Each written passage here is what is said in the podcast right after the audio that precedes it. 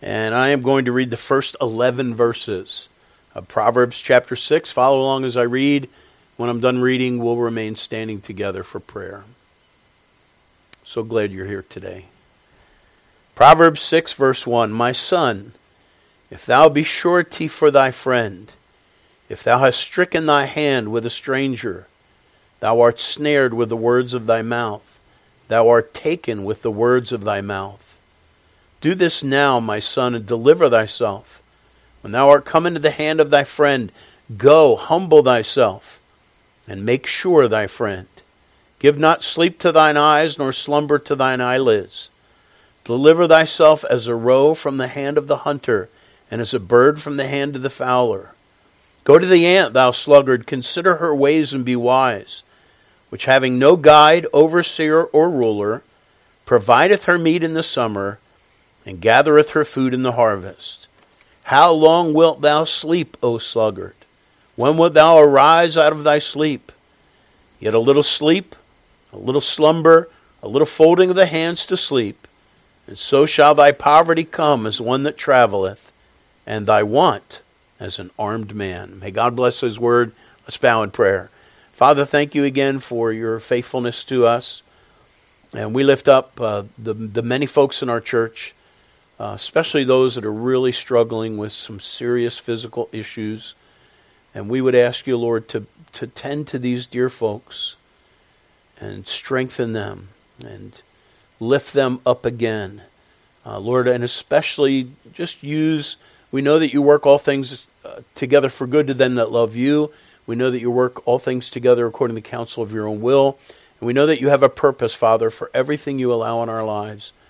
Help all of us to seek that. Help us to seek you, not that we'll always understand what's going on in our lives, but that each circumstance that you graciously allow would draw us closer to you and strengthen our faith.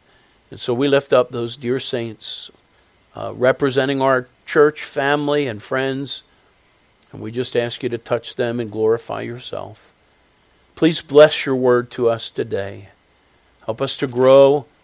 Help us to seek your word. Help us to be encouraged at the answers provided in Scripture. And we pray for your blessing now. In Jesus' precious name, amen. And you may be seated. Good to have you today. Good to have you here today. We are, today I'm going to address an issue that we're going to talk about missions, because we're going to open up the Faith Promise missions giving as we plan for next year's missions giving. But I'm really not going to be talking about missions more than I want to talk about an issue that I believe is kind of foundational. Anytime a church, anytime a pastor or minister exhorts his congregation on giving, it can be a very sensitive issue. And, growing up in the church I grew up in, so many people complain, all the minister does is they're asking for money all the time, And I am very keenly aware that there are people that can give and there are people that can't give. And we want to be a blessing as a church to you. And I realize we have offered something called Financial Peace University, which is a seminar. I think it's like 8 weeks. Usually we do it on a Monday, Thursday night. I forget when, but it has been a big help to a lot of people. And I really appreciate this seminar because of something that they have developed called the baby steps. And I'm all about making things simple in our Christian life. And when it comes to finances, I've counseled enough people that I know it can be just overwhelming. It is the number one reason that marriages end up splitting up because of financial pressures. It can just mentioning money, finances, can just create anxiety. In fact, many of you, I'm not like looking at each one of you and what's the stress level in this person and what's the stress level in this person, but I know how it works. And so I love this. The best program I've seen is this one called Financial Peace University, where they help people to get out of debt. And America is big time in debt. Our government is not following Financial Peace University, by the way. Clearly, we are so very far in debt. And debt has become a way of life. In fact, I addressed this at the men's conference. My topic was stewardship of finances. And I pointed out that it was in the 1950s was when the very first credit card came out. And by 1970, I printed this up. Let me make sure I look. By 1970, by 1970, only 16% of Americans had a credit card. And paying with cash was just a normal way of life. And then something happened in the 80s, and it's changed the whole ball game. Credit card companies figured out how to market debt with interest rates of around 18%, and credit cards took off. And they became a way of life. It used to be, again, people would look at the value of something and, how much does this car cost? And it'd be, $6,000, $7,000, $8,000, whatever cars cost back then. And we figured out, I can afford that. We've totally thrown that out. And we just, can I afford the monthly payments is the way we tend to think. And so many Christians are just strapped. And then for a pastor to come and say, hey, we're having Faith Promise Missions Giving. And, it's just like, great, just what I need. But just so you know, just so I address this issue, actually, I better take care of this first, is that for those of you, and what a blessing, our church has supported many missionaries. The missionaries we support, so many of them we've supported for decades. And that means you contributed to getting missionaries on the mission field. Some I can mention, some I can't mention, what the mission fields are. But because of your faithful giving as a church, we have put multitudes of missionaries out there, and they're still out there, able to do what they're doing in all across the globe because you have been giving to missions. And the way we do it as a church is something called Faith Promise Giving. I'm not going to go into great detail. What we're encouraging people to do, and this is for those of you, you ought not to feel pressure or guilt when it comes to giving. And we'll talk about this because the message today is this: I can't give. What about those people that can't give? I can't give to missions. Because we want to help you to get to a place down the road where you can give to other Christians, to missions, to those things. We really want to help you do that. But for those of you that have been faithfully giving and you're in a financial place where you can do it, and I forgot, first year I remember that I had, last year, where I didn't preach on missions, and we didn't collect Faith Promise cards, and so we just kept the mission budget we had, and God provided through you folks. So this year we're going to do it now. We have these, if you're led and you have the ability to give to missions, there's these Faith Promise slips, mission slips.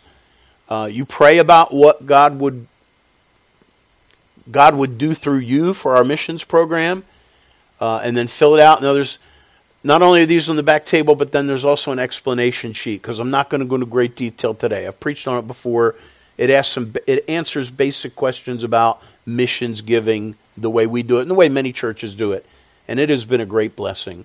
And I want to encourage you folks, if you're in a place to be able to give to missions, I want you to pray about it, and then fill one of these out. You keep one as a reminder, and then you hand the other one in.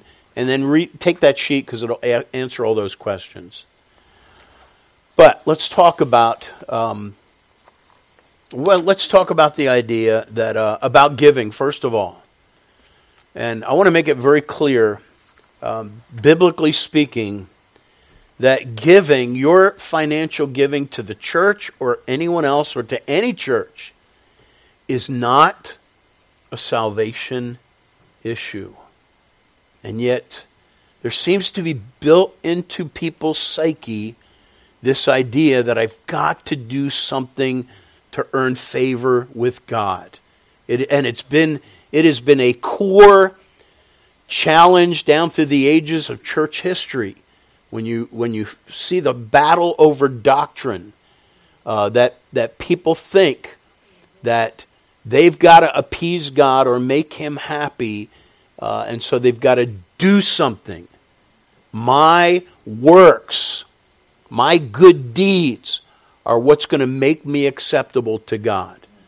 And so there's so many precious people that are giving to their church, and maybe they're just going to church, and they're doing their church's functions, the things their church requires, because they want to be accepted of God. And folks, I want to encourage you. First of all, in Acts chapter 3 and verse 5, the Bible says, "Not by works of righteousness which we have done, but according to his mercy he saved us by the washing of regeneration and renewing of the Holy Ghost." It is not what you do that makes you acceptable with God. Please understand that. It's what Christ has already done that makes us acceptable. There was a man in the book of Acts, in Acts chapter 8, that saw Peter and the early church performing miracles through the gifts that God had given that first century church. And there was a man named Simon who saw that, and he was someone that I think he was called a sorcerer. That he was into wowing people, and he saw the gift that God had given, and so he went up to Peter, and he's like, and he wanted to buy. He said, "I want this power. How much? How much can you do?" And Peter said this in verse 20. He said, "Thy money perish with thee, because thou hast thought that the gift of God may be purchased with money." And yet there's so many dear people that are trying to work their way to heaven. And by the way, if you are going to try to go that route, please understand, you've got to go all the way. I mean, you've got to talk about dotting your I's and crossing your T's. The Bible says in James chapter 2, "For whosoever shall keep the whole law and yet offend in one point, he's guilty of all." You see, you'd have to be perfect. You'd have to obey every law in the Scriptures. Here's what so many miss, and I missed. The law is not given to make us righteous. The law is actually given to condemn us. The law brings a curse. There's a saying, and this is so true, and I hope you understand this, because this issue of salvation, folks, is so confused today. We will say this, and let me give a caveat, but there's a saying, you have to get someone lost before you can get them saved. Now, I understand that, it's not like, okay, it's up to me to get them lost. That statement, you have to get someone lost before they can get saved, is simply a term explaining the way we present the gospel. We realize that salvation is of the Lord. We realize that God does a work in the heart. But what we say makes a difference. And if we don't preach the gospel and use the law to show people that they're sinners, the law condemns, doesn't save anyone. But again, a person has to be condemned before they can truly get saved. And there's so many people that are they're still trusting in their good works. They think, I know I can do it. I'm going to do my best. You need to realize your works, your actions, your religiosity, your giving, your financial, all that stuff cannot make you right with God. You say, then what's the use? Why even go to church? Here's the thing. Nothing you do can get you to heaven. But what Jesus Christ did on the cross is all that it took. You need to simply come to Calvary, realize that you're lost. You can't get saved until you get lost. Realize you're lost and you need a Savior, and there's only one Savior, and that's Jesus Christ. So as we talk about giving today, please understand that giving is not a salvation issue. You're not going to get pressured like, okay, if you're not giving, you're not saved. No.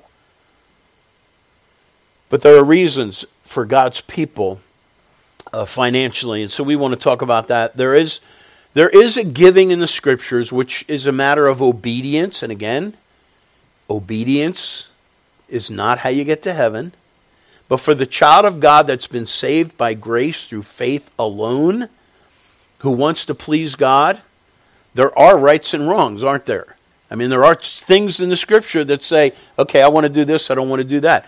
Not to get to heaven, but just to honor God. I want to glorify Him. I want Him to be happy. I want to walk with Him. And so there is a giving in the Scriptures that in the Old Testament it was called tithing, and it's carried into the New Testament, this concept, that when it comes to obediently giving for God's people, He does it based upon how He provides for us. He doesn't do it like, okay, how much can you give? Then, okay, I got to top that. Our giving is just between us and God, and it's totally based on how He provides for us. And so if there's someone that doesn't have a job, they're in between jobs, or they have a health crisis, something's going on, and they don't have income. You know, when we pray, Lord, bless those that can give and those that can't give, that would be that second category. And so you might be in that category. And if you are in that category, please understand that you ought never, when a plate is passed around in church, you ought never to guilt giving. Like, that's why a lot of people will tip God. You know, give Him a few bucks in the offering just to ease their conscience. We don't want you to give that way. You know, we want God's people to give cheerfully, out of a blessed heart, not out of obligation. Oh, I got to give. But because we've been so blessed. And like, Lord, thank you. That's what our giving is. But we're not going to talk about tithing, but there is a giving that is voluntary. It is free will offerings. It's over and above what God provides as He's blessed us. And that's what we're going to talk about, because that's how many churches, in our church, provides for missions. It's an opportunity for God's people to give above and beyond what God has provided. There's a giving in the New Testament that meets the needs of the local assembly. Just as there was a giving in the Old Testament that met the needs of the Levites and the ministry in the Old Testament.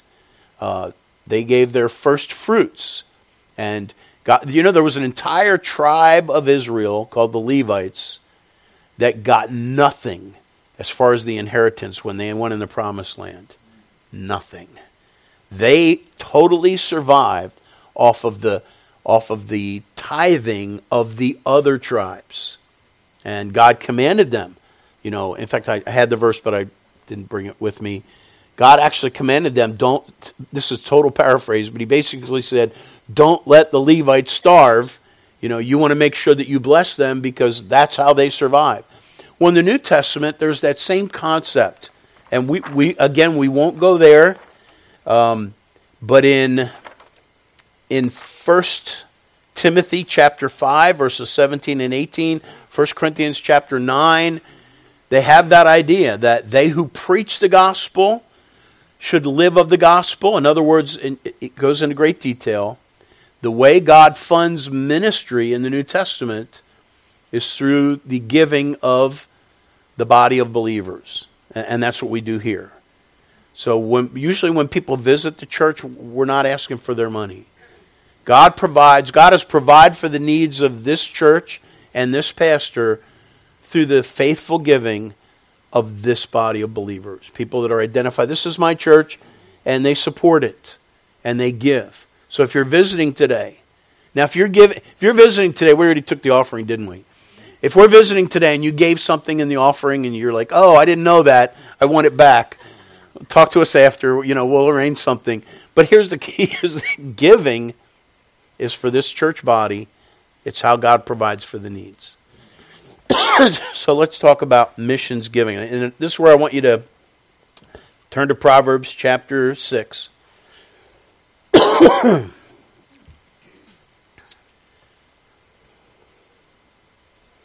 And let me back up here. There is a primary way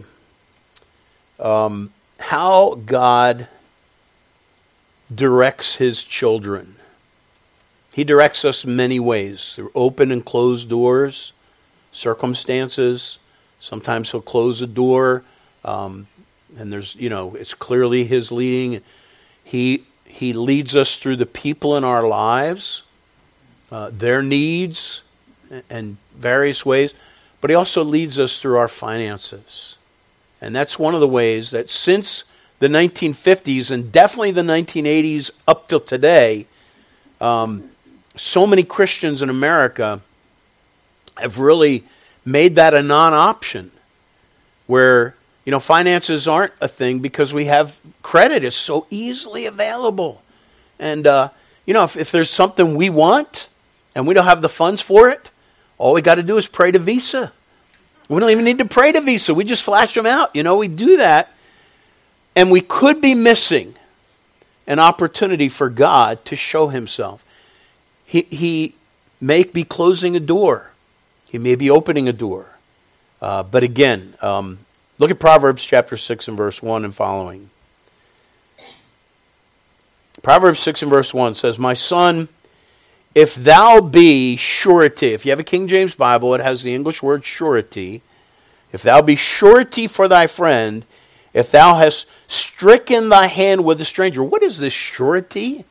What is this stricken thine hand? What are they talking about? They're talking about guaranteeing a debt, security for a payment. It used to be called hand bargaining. We hand bargain for that. And it used to be, even in America, that your word and a handshake was enough to get two people to enter into a commitment that they would honor. And so the idea of surety, if my son, if thou be surety for thy friend. The idea, again, is guaranteeing.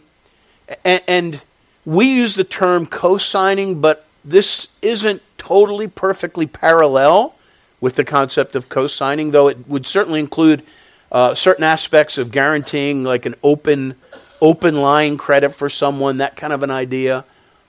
It speaks against it. Verse 2, "Thou art snared with the words of thy mouth.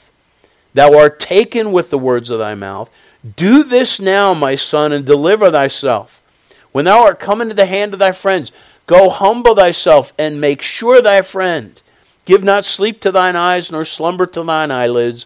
Deliver thyself as a roe from the hand of the hunter." A roe is an Old English term. It literally referred to the gazelle, which was the smallest type of antelope in Palestine back in Bible days. And it was a very quick animal. And the idea is haste. Deliver thyself as a roe, as a gazelle from the hand of the hunter, and as a bird from the hand of the fowler. This is a challenge which prior to 1970 would have been understood, and even by unbelievers, it was just a general concept we would have all acknowledged. Yeah, being in debt is not a good thing generally. Now, it's not a sin, and there's certainly circumstances where that happens. Sometimes it needs to happen, and God addresses that in the Scriptures. But certainly it was not to be a way of life like it is today. It's just what we do.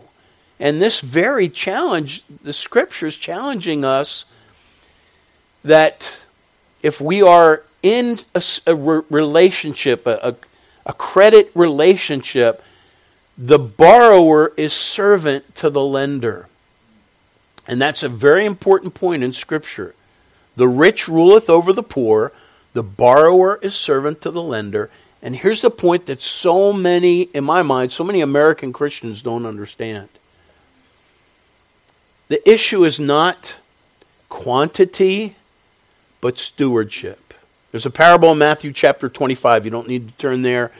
It's a parable of a person. One person was given 5 talents, another one was given 2 talents, and another one was given 1. And then they were all responsible for what they did with that amount that they were given. They were not compared. The guy that was given 1 talent wasn't expected to do with that one talent what the person that had 5 talents was to do. But the idea is stewardship.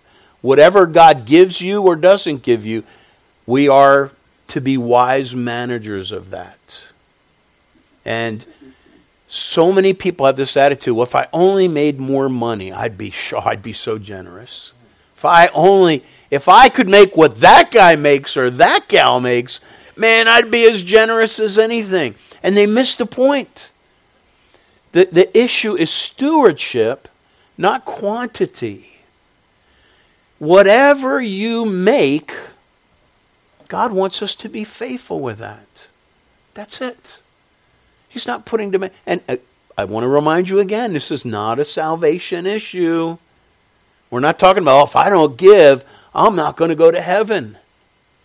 No, it's, you know, the payment for heaven was paid in full on Calvary. Your tithes or any of your religious deeds, any ordinance, whether it's baptism or anything else, is not going to get you into heaven because it's not what we produce, it's what Jesus produced on Calvary. So remove that off the table. But God does provide for His people financially. And here's what I see so many Christians seem to miss, is that when you and I are living a life like most Americans in debt, then we have taken away our biggest opportunity for stewardship blessings.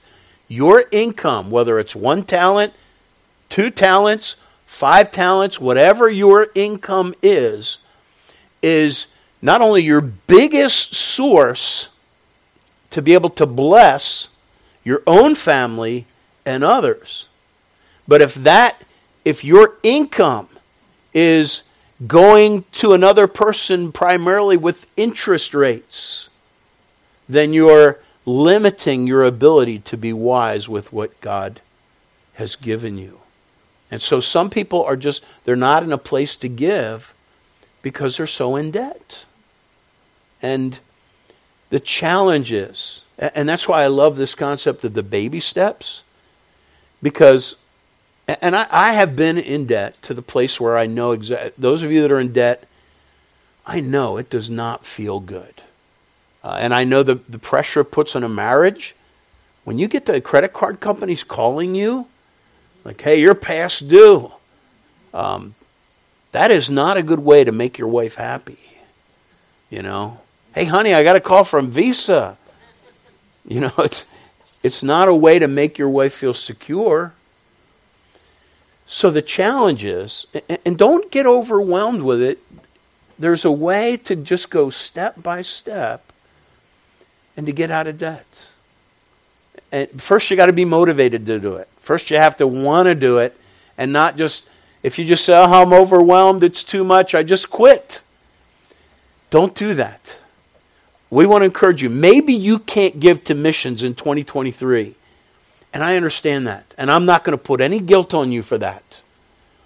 But I do want to help you, because I know what it's like to be in debt.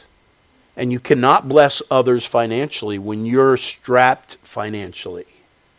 And so that's the point here. So again, look at Proverbs 6. If thou be surety for thy friend. If you and I are living as servants and bondage to someone else, the creditor, notice what it says. Deliver thyself. Do this now, verse 3. Deliver thyself when thou art come into the hand of thy friend. Do it how quickly? Verse 5, deliver thyself as a roe, as a gazelle from the hand of the hunter, as a bird from the hand of the fowler. When you and I are in a place to be debt-free, I want to tell you, it's one of the biggest blessings. Because then we can know that God's providing or not providing, that God's opening a door or not opening a door, based on what He provides. I've quoted this a million times, so any of you that want to roll your eyes, you can do this. It's a quote from Hudson Taylor's. He was a missionary to China, China Inland Mission. And he wrote this in his journal before he was going to go to China. And he determined before he left that he was going to never ask humanly for finances. He was just going to seek God alone. And this excerpt, he says, "Our Heavenly Father is a very experienced one. He knows very well that his children wake up with a good appetite every morning. He sustained 3 million Israelites in the wilderness for 40 years. We do not expect he will send 3 million missionaries to China, but if he did, he would have ample means to sustain them all." That's a good point. He said, and then he said this later, he said, "Depend on it. God's work, done in God's way, will never lack God's supply." You may have heard that quote. That's probably the most famous of it. God's work, done in God's way, will never lack God's supply. That's affirmed in Scriptures. In the book of Philippians, the Philippians gave to Paul and to the needs of the ministry there. And in Philippians chapter 4, Paul wrote to them, and he said to these who were faithfully giving, he said, "My God shall supply all your needs according to his riches and glory by Christ Jesus." It's a promise. Hudson Taylor goes on, "Depend on it. God's work done in God's way will never lack God's supply." And here's an issue, here's a statement that was his conviction, and I believe it's true for our church. He is too wise a God to frustrate his purposes because of a lack of funds. Do you know how encouraging that quote is to me, that little phrase? Because I remember when I first went in the ministry, and I was in Bible school, and we were going around preaching at other churches. I remember hearing about a pastor who had pastored for a few years, and then he resigned, and all I remember, I don't even remember who it was, but I remember he communicated the idea. The way he presented it was that, "I want to be in the ministry, but you know what? It's just God did not provide. God didn't provide." And I remember, I hadn't been in the ministry yet, but I'm anticipating it. And I remember this sense of despair. Like, oh no. What if God doesn't provide for me? Oh no. Man, I shouldn't go in the ministry. And Hudson Taylor comes along. He said, "God's work done God's way will not lack God's supply." He is too wise a God to frustrate his purposes because of a lack of funds.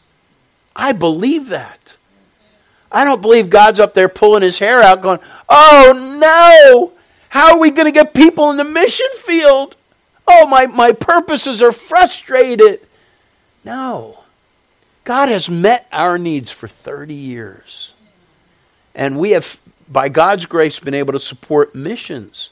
And missionaries are on the mission field for decades because God, his purposes are not frustrated because of the lack of funds.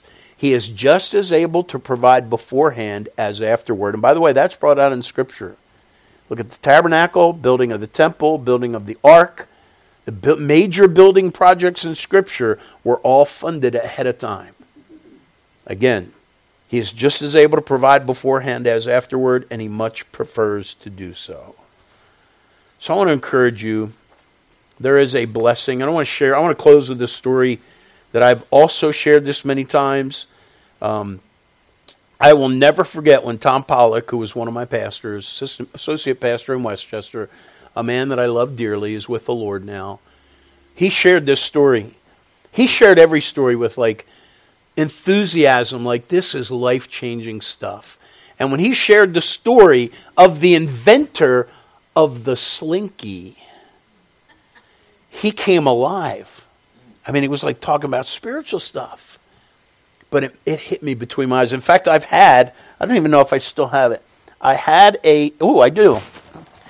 Because I'm so impacted by this illustration, I still have a Slinky. So if you're wondering what a Slinky is, how many of you had one of these growing up? All right. Let me tell you, I'm going to give you the history of the Slinky because it illustrates the importance of us having priorities when it comes to our finances. In 1943, a Navy engineer working at the docks in Philadelphia in Fishtown, his name was Richard James, he noticed a tension spring fall off a table and wiggle on the floor. And a light bulb went off in his mind when he saw that simple thing. He invented this thing. His wife was the one that said, let's call it the slinky, which was a Swedish word meaning sleek or sinuous. And Gimbels in Philadelphia, every Christmas had an opportunity for people to peddle their wares. And so he had he had 400 slinkies made for that Gimbels demonstration, and within 90 minutes he sold out. And so then they invested $500, and he and his wife Betty founded the James Spring and Wire Company, and they mass produced their creation. Later became James Industry in 1956, and they became very, very wealthy over this, which is pretty cool. If you ever drop this on the steps? See how it goes down? I remember that as a kid. Precious memories, But in the 50s, they became millionaires. And he got saved. And he started giving. He was a very generous man. And he started giving gobs and gobs of money to missions, to Christian causes. So much so that he neglected the needs of his own family, and he was on the verge of bankruptcy because he had funded so much, and he loved giving. And then one day, in February of 1960, he came home and he announced to his wife and to his two oldest children, God's calling me to the mission field. We can either sell our company, or I can go and you can stay and run the business. By July, so February he made this announcement. By July, because his wife was not ready to go. His wife was, no, what are you talking about? And by July he was gone to Bolivia as a missionary. And his wife was left to take over with his 6 children. He ended up dying of a heart attack in 1974. His wife was asked what had gotten into her husband. And it sounds like she may not have even been saved. Somebody said this, I asked Betty what had gotten into her husband. She said, Slinky sales were slumping in the mid-60s, and that Richard, a charismatic man who had gotten used to being a big shot, liked the attention he got while confessing his sins. A little sarcastic tone there. By the way, she died at the age of 90 in Philadelphia in 2008. But this man he forgot 1 Corinthians chapter 7. Let's go there. We'll close with this verse here.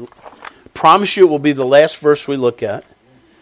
Not sure when I'll be done talking, but this will be the last verse we look at. 1 Corinthians chapter 7. And verse 32. 1 Corinthians 7, 32 and 33. See, there's a principle, and I've used my friend Pastor Ray Padgett, who was here last year, I guess, who was called into the ministry at a point in his life when his wife wasn't ready. He felt called to be a pastor. His wife was not ready. And Ray Padgett very wisely waited and ministered, became very involved in pro-life ministry, waited for his wife. And then finally his wife was like, okay, I'm ready. And then he was a pastor for many years. Precious brother. He is the anti-Richard James slinky guy because he put his priorities right. So look what Paul said in 1 Corinthians chapter 7 and verse 32. But I would have you without carefulness. Anxiety is that. He that is unmarried careth for the things that belong to the Lord, how he may please the Lord. If Richard James was a single guy, it would have been fine for him to make his money and then go to Bolivia. But he wasn't. He was married. Verse 33, he that is married careth for the things that are of the world, how he may please his wife. Don't be a Richard James. Be a Ray Padgett. God is going to provide for your needs through your labor, if you're able to do that. He's going to provide. and you wisely, you know, the Bible says, if any man provide not for his own, and especially those of his own household, he hath denied the faith and is worse than an infidel. In other words, we've got to have priorities. Family first. Are you taking care of your family? If you're not, maybe you're so in debt that your needs, your family's needs are not being met. And you're not ready to give to missions. I understand that. Take care of those needs. Get out of debt. If I hope to have Financial Peace University. I'd love to have it every year. Hoping that someone that's gone through it already would kind of take over and be the coordinator so we can have that running. But what a help that thing is to really help people to get motivated, first of all. And by the way, sometimes that's the biggest thing, isn't it? You know, just to get motivated and encouraged. And then it just gives you a very practical way, one little baby step at a time, to just get out of debt and be in a place where you can bless other people financially. I think of this story with Richard James. I think of my friend Ray Padgett. I think of how God provides funds. There's this concept, and I'm wrapping this up now. It's a concept in Scripture found in Psalm 23, and I believe it's Luke 6, where the idea of cup running over, something running over, and it's a Jewish, from the Old Testament, the Jews understood that, and they had this picture of a cup that would be filled, someone would be filling it, and then the idea is once the cup is full, then it starts flowing over. And they used that, they believed what the Scriptures were teaching was that as that cup's being filled, God is ministering to our needs and our family's needs. And there'll come a point where He meets those needs and then it overflows, and that's where we bless others with. And so again, your cup may not be running over because of where you're at financially. And that's okay. And it, you know, maybe because of your own choices and unwise decisions, you might want to beat yourself up for like 4 minutes, and then that's it, okay? And then just, it's under the blood of Christ. Ask God to help you to just get out of debt. If debt is burying you, or debt is hindering you from being able to bless others, just ask God to help you. And we would love to have you come part. And I understand that this is not our... I wish it was free. I know that Financial Peace University is expensive. It's cost. But we've helped, and people in our church have helped others who couldn't afford it to do it. But by the way, here's the key. If somebody's going to do it, we have learned that if someone doesn't have any skin in the game, in other words, there's been people that have paid for someone to go to a financial course or something else. They paid it all to be a blessing. And that person had no skin in the game. And they're like, you know what? I didn't pay anything. And then they won't come. So we realize that if somebody, they have to pay something just because it tends to help them make a commitment. But it is such a good, just a great course to help people get out of debt. And that's what I want. I'm so conscious, as I've counseled folks, of financial strains. And I understand that. And that's why I'm not here beating you over the head saying, we got to give to missions. I want Bible Baptist Church in Upper Darby to be the biggest missions church in all of Pennsylvania, because we'll be glorious. It'll be awesome. So give. I would give more. No, we're not doing that. I understand that there's many people that are not in a place to give. And so you don't need to give to missions right now, but I do want to encourage you, get in a place where you can start giving. Investing in missions is awesome. We've got missionaries that come. Some of them come back on furlough, and they'll thank you. Thank you, because of you people, we are able to be where we're at, leading souls to Christ and preaching the gospel. What a thrill that is. And I hope, if you're not able to give to missions this year, that you'll be able to in the near future or down the road, for your own sake. Not for what we get out of it, not for what the missionaries get out of it, but just so that you can bless God. And See him work. It's such a blessing. Not just missions, but you can give to one another in the church. What a blessing it is when I see God lay it on the heart of one family to help another family out. That happens all the time. What a thrill.